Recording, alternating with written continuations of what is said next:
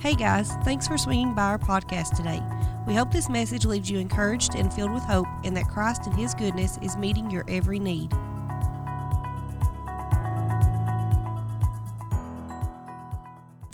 I, I really, really, really believe uh, that God wants to give us a new identity this morning. Not as a church, but as individuals.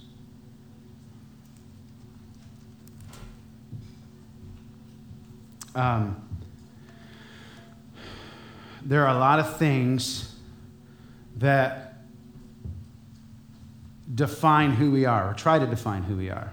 There are a lot of things that, that try to tell us how to live, how to act, who to be. Um, you know, I mean, everything is a label. Everything is a label. You know, what, what's your name? What, how tall are you? How much do you weigh? What's your medical history? Social security number? Credit's a big one right now. I mean, everybody's defined in, in the business that I sell homes for a living, and, and uh, everybody that comes in there wants to buy a house, but you got to have good credit. You know, I mean, you're defined by so many things how old you are, your race. The world tries to put us labels on us all the time. And, uh, and I think that really our, our core, I mean, the core, our core being really wants to know who we are. I think that uh, we want to know what our purpose is. We want to know why we're here. We have a lot of questions. I think it doesn't matter if you're in the church or outside of the church, if you believe in God or you don't believe in God. I think that, that there's a longing to know who am I? Who am I? It's not just about my name or what I do for a living. Or, I mean, there are a lot of people out there that, that label themselves, that their identity is found in what they do for a living, or who they're married to, or what they do recreationally, or there's so much that we allow to shape and mold who we identify as. And now, nowadays, whew, I mean, we can identify as anything. Um, I, I, I really believe that that's probably one of the reasons why, like, because people would rather, listen, people would rather read a book and have an author tell them who they are and what their purpose is than pick up this book and ask Jesus who they are. Amen. I mean, it, it would be the easiest way. I mean, I know there's a lot of times in my life where I've thought it'd be just nice if somebody would just tell me what to do. It'd be nice if they told me what, where I was supposed to go, who I was supposed to pray for, what I was supposed to eat. What I, it'd just be easy, wouldn't it? So when you, you have these, these books, and I'm not, I'm not down on Unwork Warren, I'm just, I read the book. But your, your identity and your purpose is not found in a book. Right, Amen? I mean, it's not found there. Um, so I'm going to give you a little bit of so my struggle as trying to find who I am. And be honest with you, I don't. I think that I've. I'm what 37 years old, and I think just in the last six months I've really understood who I am. So I've I've chased a lot of things. I've chased a lot of things that that that I thought was my identity. And I've had a lot happen over the years that tried to shape who I was, that tried to tell me who I was. And, and I mean, man, there's a lot of bad stuff that happens, isn't there? I mean, there's a lot of stuff that we, that we do, that we go through. I mean, there's good things that shapes who we are. Tragedy. I mean, there's good things in life too. But our purpose and our identity can only be found in Christ. Amen. Amen. I mean, it really is. But, but then at the same time, is, is it's easy to say, well, I identify, I'm, I'm a Christian. I'm a Christian. I go to church, or I believe in God, or I don't go to church. Um, whatever, it doesn't matter. But there's that term Christian gets thrown around way too much. I just call ourselves that. Drives me nuts, honestly. If we believe in God, we call ourselves Christians. If we believe in the notion or the thought, we call ourselves Christians.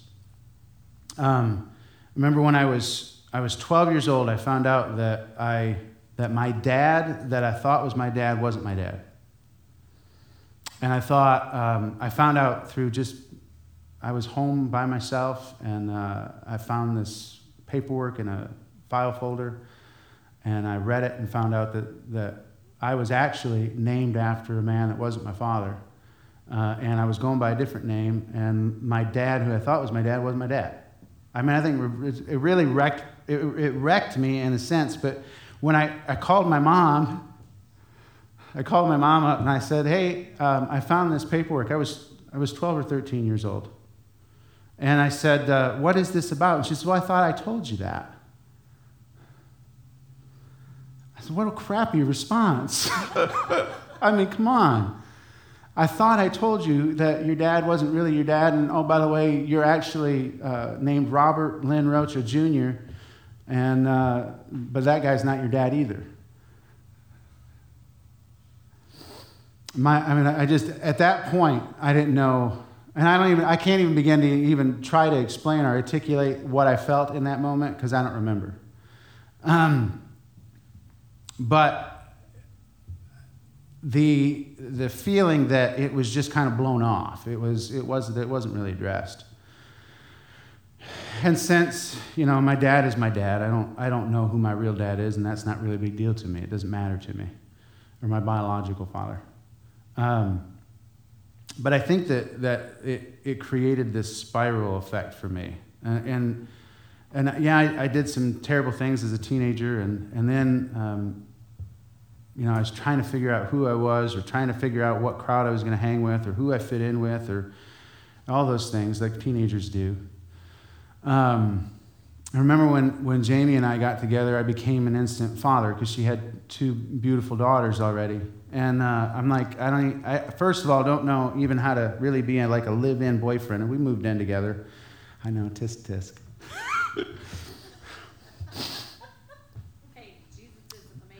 pre Jesus. And then when we, when we discovered who Jesus was, we wanted to get married as quickly as possible. Anyways, um, there's the churchy answer. so uh, I had to be, uh, you know, we, lit, we moved in together. We, we moved in together really fast, and our relationship really, I mean, it just blossomed really fast. And uh, I was a business owner at the time, and I had just moved from, I, I, grew up in the Detroit area and I moved three hours north um, to where Jamie had lived. And so I was, I was discovering who I was outside of my parents' house and who I was as just a person. And then, and then I had kids all of a sudden. I was 22, 22 years old. I had two kids. One was uh, eight and three. Uh, they were both daughters. They were both girls, of course, because, you know, that's how blessed I am. And uh, those, those prayers about surrounding me with beautiful women when I was a teenager, it, it happened. The Lord has a sense of humor. so I was trying to figure out who I was as a dad, uh, and I didn't even know what to do with that, uh, and who I was as a person. And, and then uh, Jamie tricked me into going to church. And, and, and, then Jesus got a hold of my heart, and I'm like, who is, who is Jesus? I've never even heard of Jesus. I didn't. I mean, I'd never heard of Jesus. I never heard of Jesus. I knew God, I believed in God. So my mom was kind of raised in this Catholic background. She wasn't Catholic by any means. Her mom thinks that she's Catholic, and uh, she does, still to this day. Um, anyway, so so I knew who God was, kind of. I mean, I believed in God, but I didn't know who Jesus was. I had no clue. So then I, I went into the church and I got, I got struck by Jesus, and then I was trying to figure out who that was. And, and then, and then, we, uh, then we found out that we had another child on the way, and, and then we got married. And, and then I got even more wrecked by Jesus. And then I became a worship leader. And then later, shortly after that, I got called into ministry. And I mean, it was just this spiral effect for me. It was, I, did, I couldn't even figure out the first thing, let alone the last thing. And, and for me, I thought, well, I had to be this, this, and this, and this, and this, because the world tells me I got to be this kind of dad and this kind of, and, and I suck at being a dad. I just did. I mean, you know, I've gotten better over the years, but my gosh, did I was horrible at the beginning. I just was horrible. And I'll pay for counseling later and it'll be all right. I told Jamie, I said, we're going to finish strong, and that's all that matters. I mean, a lot of, a lot of, a lot of people in the Bible did not finish strong. We are going to finish strong this parenting thing. So I think it's better to finish strong than start out and fizzle, right? This is kind of my, you know, it's my point of view on it. so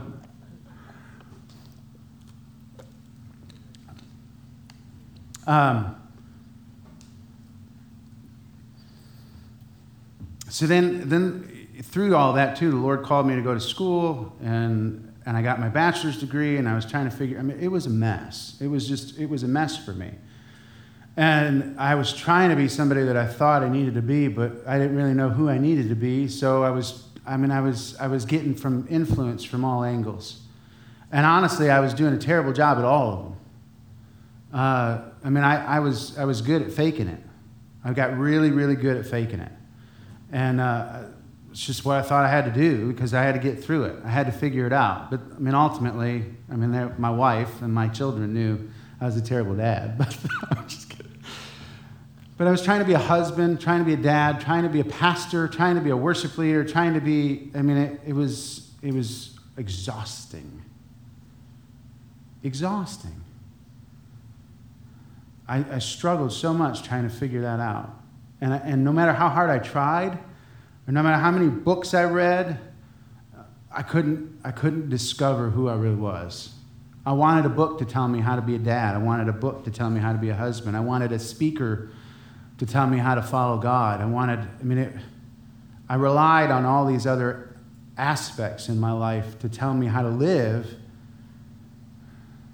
and I still couldn't figure it out. It was such a, it was, it was, it was a mess. It was exhausting. And then, and then we, we moved and pastored a church. Uh, and, I, you know, I, I that was a whole, nother, a whole nother adventure in the sense of I feel bad for those people because we didn't know what we were doing. And uh, we were so deceived, and it was, it was a mess. But it, it really, I mean, I'm, I'm being honest when I say I, I've really spent the last six months discovering who I am.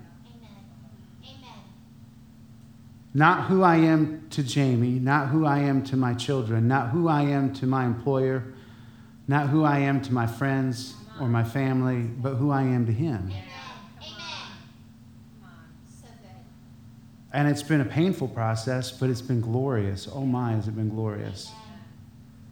Come on, so good. Um, I think one of the, one of the most impressive identity stories to me throughout the Bible, and there's a ton of them, but is, is Paul.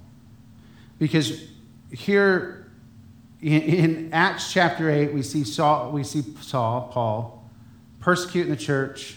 He's murdering Christians. He's, he's doing terrible, horrible things. And he is completely 100% against Jesus. And then in chapter 9, I'm just going to read it. So in chapter 9, verse 1 Now Saul, still bringing threats of murder against the disciples of the Lord, went to the high priest and asked for letters from him to the synagogues at Damascus, so that if he found any belonging to the way, both men and women, he might bring them bound to Jerusalem. As he was traveling, it happened that he was approaching Damascus, and suddenly a light from heaven flashed around him. And he fell to the ground and heard a voice saying to him, Saul, Saul, why are you persecuting me? And he said, Who are you, Lord? And he said, I am Jesus, whom you are persecuting. But get up, enter the city, and it will be told you what you must do. The men who traveled with him stood speechless, hearing the voice, but seeing no one. Saul got up from the ground, and though his eyes were open, he could see nothing. And leading him by the hand, they brought him into Damascus. And he was three days without sight, and neither ate nor drank. Now there was a disciple at Damascus named Ananias. And the Lord said to him in a vision, Ananias, and he said, Here I am, Lord. And the Lord said to him, Get up and go to the street called Straight, and inquire at the house of Judas for a man from Tarsus named Saul, for he is praying. And he seen in a vision a man named Ananias come in and lay his hands on him so that he might regain his sight. But Ananias answered, Lord, I have heard from many about this man, how much harm he did to your saints at Jerusalem. And here he has authority from the chief priests to bind all who call on your name. That would be my response, too. I mean, you're asking me to go to a guy that, that has literally just killed Christians and he's persecuting us. And I mean, that's just a ridiculous request, God. I mean, I mean, really. Lord said to him, Go, for he's chosen instrument of mine to bear my name before the Gentiles and kings and the sons of Israel, for I will show him how much he must suffer for my name's sake.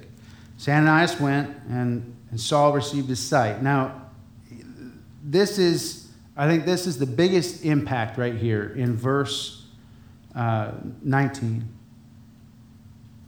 So he says, And he took food and was strengthened.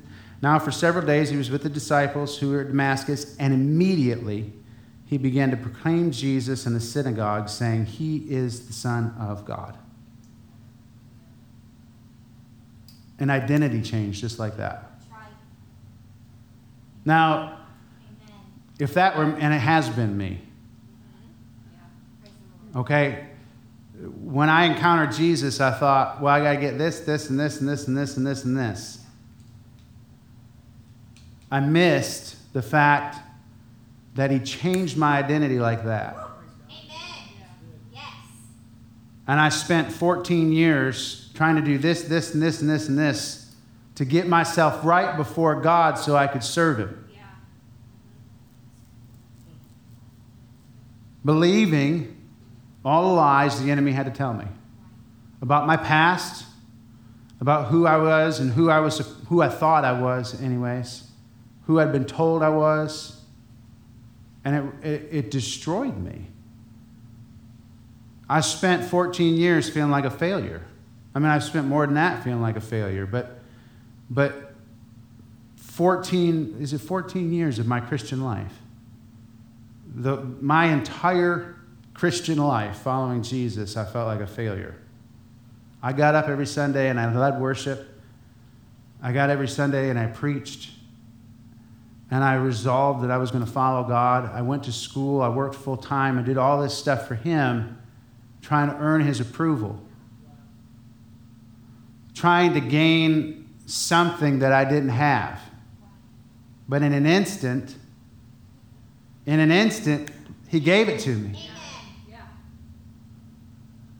Paul wasn't privileged. He didn't receive something that we don't all receive when we say yes. He says immediately he went into the synagogues and he began to preach that Jesus is the Son of God. Now, I mean, how uncomfortable would that be for Paul? Seriously, I just got done murdering Christians, but now Jesus is good. I mean, seriously. I think I'd be a little uncomfortable if I were him standing in front of the church going, Well, yeah, Jesus is good. Well, I know what I did yesterday, but it's all good. We're, we're good now, right? We're good. Fist bump. I mean, come on. It's ridiculous. I mean, it, it really is ridiculous, but that's how God works. It's not a time frame. It's not a, well, all right, listen. I'm going to meet you on, on the road to Damascus. You get your stuff in order. You come back. We'll meet again. We'll have the board review it.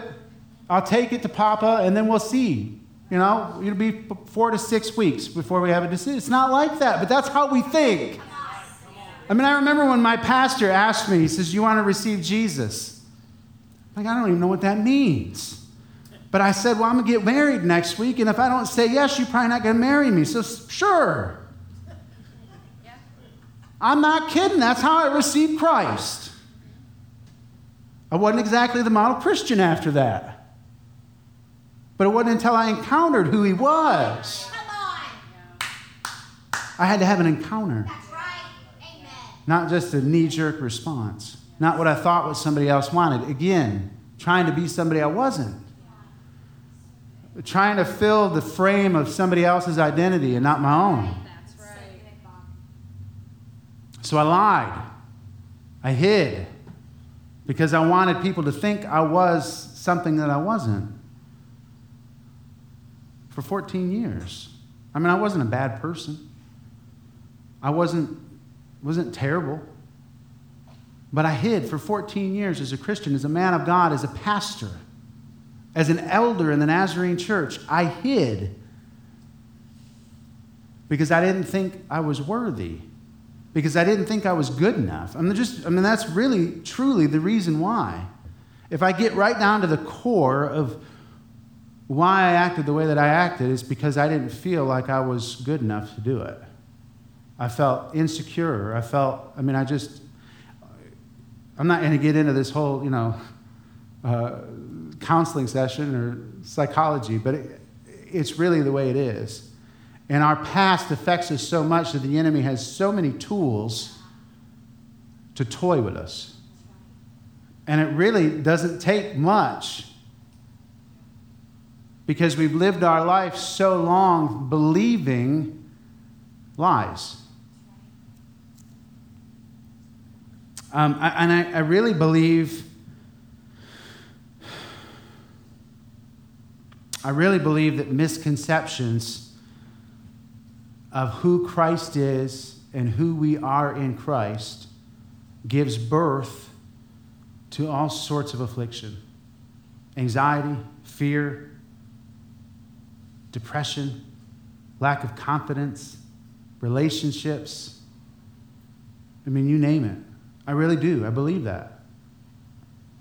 I mean, we believe that it's circumstance. We believe, well, we, we did this and now we feel this way, or, well, we, you know, we just, it's bad luck. But I believe that our thinking frames who we are. 100%. And nobody can tell you who you are. Does that make sense? I can't tell I can't tell any of you who you are. Because then you receive it from man and it never sticks anyways. Now, I can see through the spirit who you are, but it won't do me any good to tell you. Does that make I mean it, because you got to hear it from Him. Amen. Amen. And here's the beauty of it is that He'll tell you. He'll reveal it to you. because the lack, the lack of true identity keeps us vulnerable to the enemy's schemes. And that's where the enemy wants us. He doesn't want us to know who we are in Christ. And I'm not talking about the church phrases.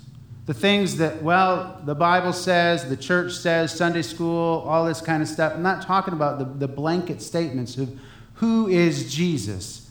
Well, he's my Savior. I know he's your I mean, he is. But there are blanket statements that people give in the church because it sounds good. You know why? Because we really don't know who Jesus is. So we begin to use the big words of, well, he's my Redeemer, he's my Savior, he's the Son of God. He is all those things. But who is he to you? I think that's one of the.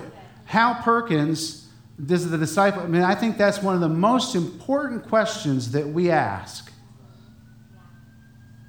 In, uh, in Luke 9 18, 20, uh, it says, And it happened that while he was praying alone, the disciples were with him, and he questioned them, saying, Who do the people say that I am? And they answered and said, John the Baptist, and others say Elijah, but others that one of the prophets of old is risen again.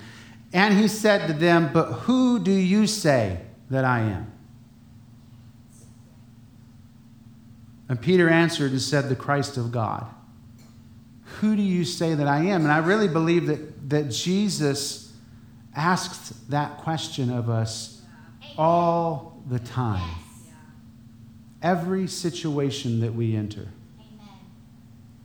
Who am I to you? Don't give me the blanket church response. Tell me who I am to you. Not me, but Jesus. Um,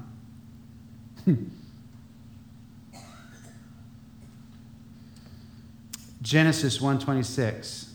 I think this, I mean, this really, this verse, I think if you could pick one identity verse in the Bible, I think this frames absolutely everything. I really do. And it's simple. God said, Let us make man in our image, according to our likeness, and let them rule over the fish of the sea, and over the birds of the sky, and over the cattle, and over all the earth, and over every creeping thing that creeps on the earth.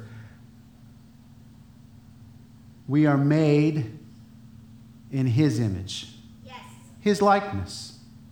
Every person that walks the earth is made in His image. Come on. It doesn't matter who they are, what they've done. He's made them in His image. So, where does your identity lie? Well, if, if I'm made in His image and according to His likeness,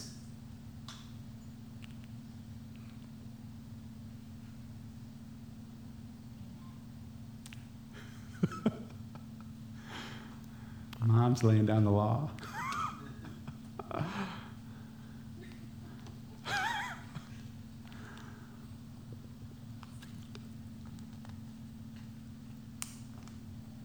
First Peter 2 9. But you are a chosen race, a royal priesthood, a holy nation, a people for God's own possession, so that you may proclaim the excellencies of Him who has called you out of darkness into His marvelous light.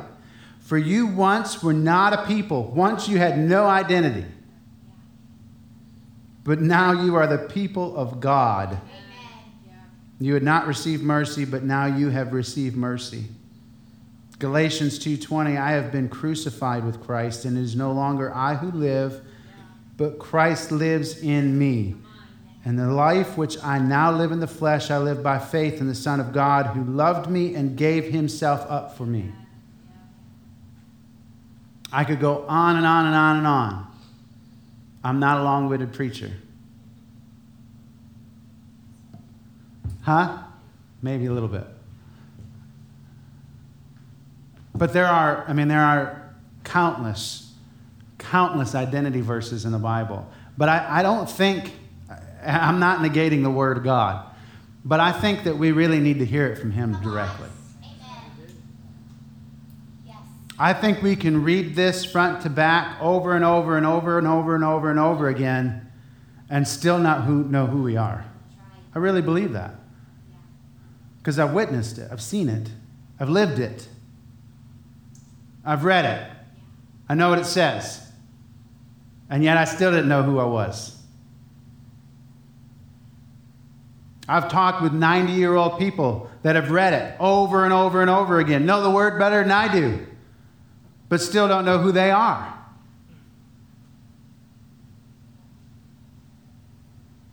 So we have to hear Amen. his voice. Yes. Amen? Yes.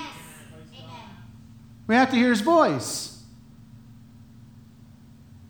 Otherwise, we'll never really truly know who we are. And I believe that God, I believe, I believe that the Father wants to tell us who we are. I really do. I believe that's one of the first things he wants us to know. This is who you are to me. And guess what? When we hear him say it, the enemy's voice gets just, just a little bit quieter. Just a little bit quieter. Um,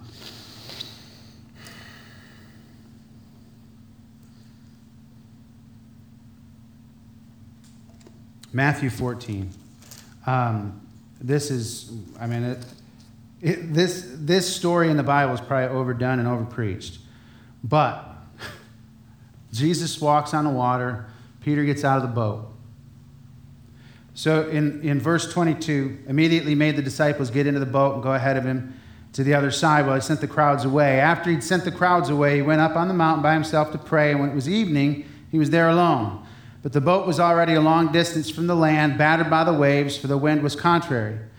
And in the fourth watch of the night, he came to them walking on the sea. When the disciples saw him walking on the sea, they were terrified and said, It is a ghost. And they cried out in fear. They didn't know who Jesus was. But immediately Jesus spoke to them, saying, Take courage, it is I, do not be afraid. Peter said to him, Lord, if it's you, command me to come to you on the water. And he said, Come. Peter got out of the boat, walked on the water, and came toward Jesus. But seeing the wind, he became frightened and began to sink. He cried out, Lord, save me.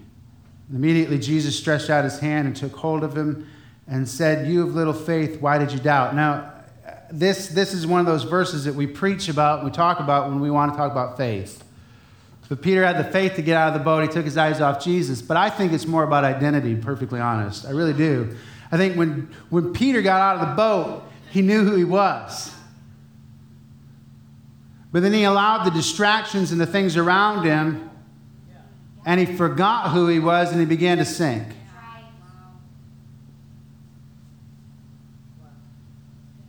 I do. I mean, I, I really believe it's an identity crisis.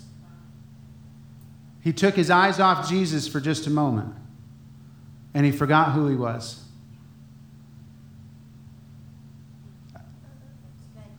I'm a lot more excited about that. I just am.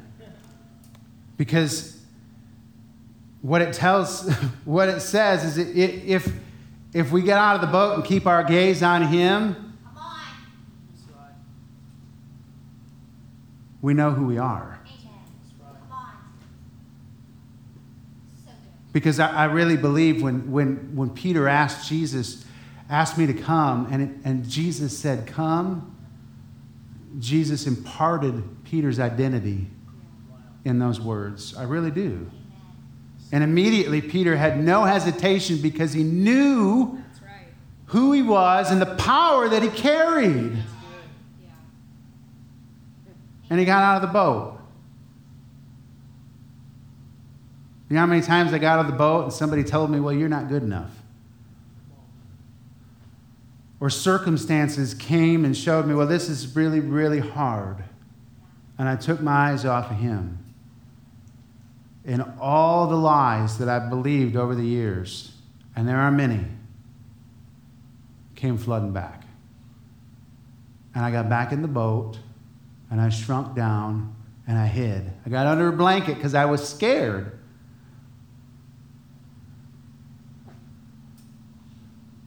We have to keep our gaze on Him Amen. Amen. because our identity comes from Him Yes. and Him alone.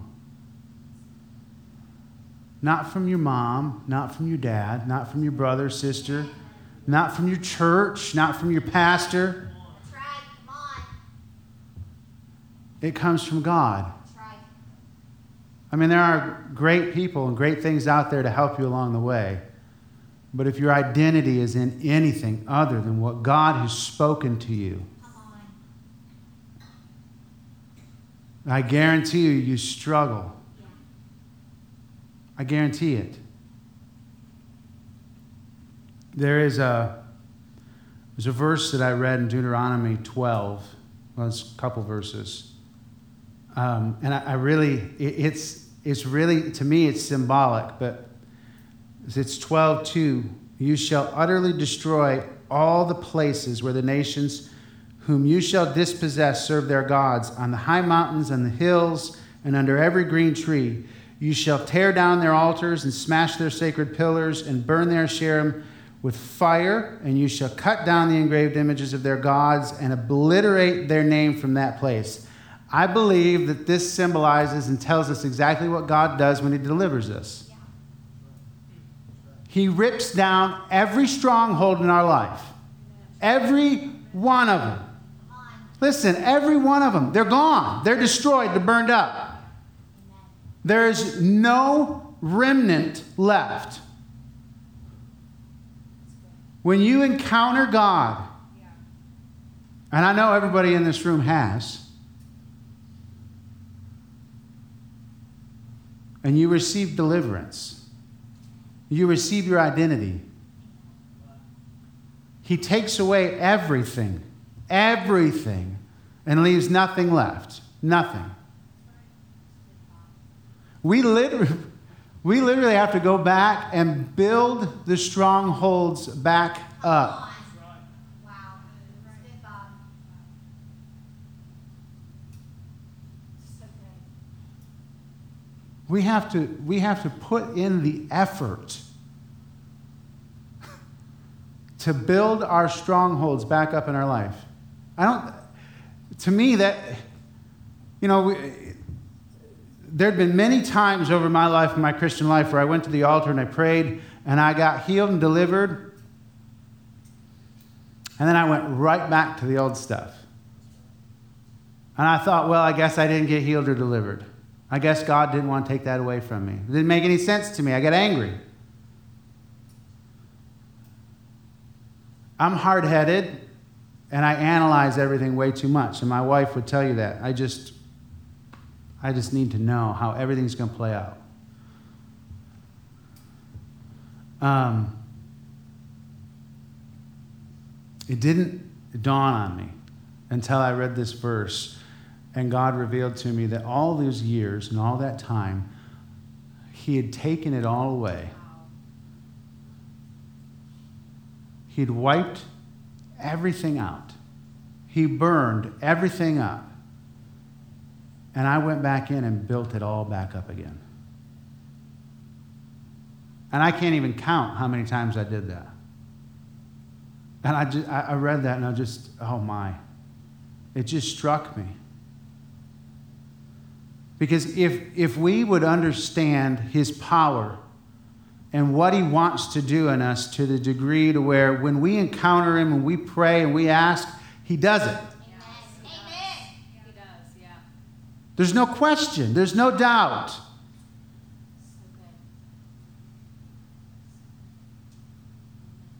When he delivers, he delivers. Amen. Yes. And I don't even think it's a process. I don't think it's a well, this step, this stage, we're going to take this, and then we're going to. I just, I just think that if we fully surrender to God, fully surrender, there, there's the, huh, there's the clause, the fine print, the asterisk. We have to fully surrender, not just a portion, but all of it. When we do, it's done.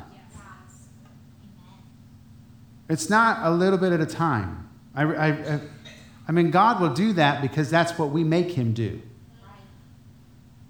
That's what we allow Him to do, is just a little bit. This, we're going to take this now, and I'm going to give you this now, and I'm going to give you this. God wants it all right in an instant. So He can wipe you clean, just like He did Paul, change your identity in a flash, in a moment, and sends you out so you can proclaim His excellency. I mean, really. I think God despises broken Christians. I really do, in the sense of, listen, I, I set you free. Why are you still walking in that? Don't hear me right on that. Don't, I think that brokenness is a, is a place where we have to enter into to allow God to do the work, but He doesn't want us to stay there. That's right. That's right. Amen. We, uh, there's this lie the enemy tells, and I think he tells all Christians this. I mean, I guess I haven't polled all of them, but we'll just go with that because I can. Um, I just believe that he tells them, well, you don't have the authority. Yeah. Remember, you did this, so you don't have the authority to pray over that, or you don't have the authority to minister to that, or you don't have this because remember when you did that, you you don't you know people don't want you to touch them or pray for them for that because you struggled with that too. I just I mean I think that that's where the enemy keeps us.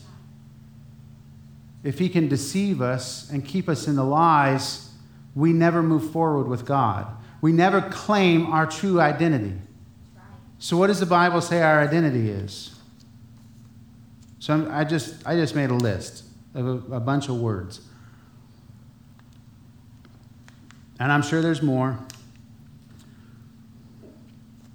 But this is the list I came up with.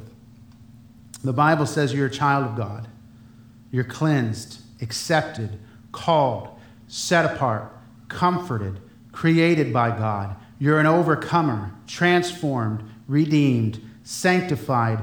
You're light in the darkness, strong, courageous, blessed. You are royalty, faithful, complete, healed, firmly rooted, disciple, worthy, triumphant, salt of the earth, mind of Christ, fruitful. You are the fullness of God, alive in Christ. You're His. You belong to Papa. You're His. You're shameless. That's a good Garth Brooks song. Purified, born again, free, precious, never forsaken, loved, fearless, adopted, delivered, forgiven, filled with the Holy Spirit, victorious, holy, an heir, dead to sin, chosen, reconciled, joyful. You are the righteousness of God, powerful. You're the apple of my Father's eyes, one with Christ, more than a conqueror, peaceful, crucified, God's workmanship. You are the character of God, and you are beloved. Amen. Good.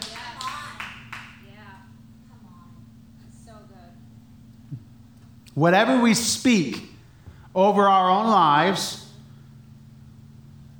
becomes our identity. And whatever we speak over somebody else's life becomes their identity. So, and I did, I, I did this a lot, as humble as I could. Try to be humble as I could. And I was, a, I'm a humble person. I really am. But I thought that if I spoke against myself, that would make me more humble. I know that sounds ridiculous. Maybe you guys don't do that. Maybe you guys speak really highly of yourselves. I don't know. But that's called arrogance. But, anyways,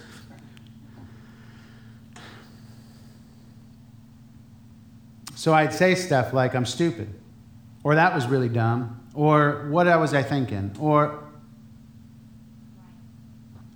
And I'm not saying that those thoughts don't come now, because that's what the enemy wants us to think. But what I do now is when I say, when I think that I'm dumb, I say, well, no, I'm not. I have the mind of Christ. Amen. That's, That's so right. good. So good. Yeah. When I, when I say I'm dirty, I say, no, I'm cleansed. Yeah. Yeah. When I feel alone, I'll say, I'm never forsaken. Right. When fear sets in, I know that I'm fearless. When I feel like I can't continue, no, I'm an overcomer. Yeah. I'm more than a conqueror. When unrest comes, no, I have peace. I mean, it sounds, it sounds corny in a sense. I mean, because I know if I was sitting in the seats two years ago and somebody said, well, this is what you should do, I'd say, well, that's weird. That's just how I would have thought. But I have to constantly, and I think that we all have to constantly do this, rebuke the lies and speak the truth. That's right. Yes. Because the enemy's not going to stop lying. That's right. That's right. And he's not going to stop trying to nag you and tell you that you're not good. Thanks for listening to this week's message. The goal of River City Hope Church is to provide as many resources as we can for free. If you'd like to support this ministry, go to hope4rivercity.com. Again, that's hope, the number four, rivercity.com.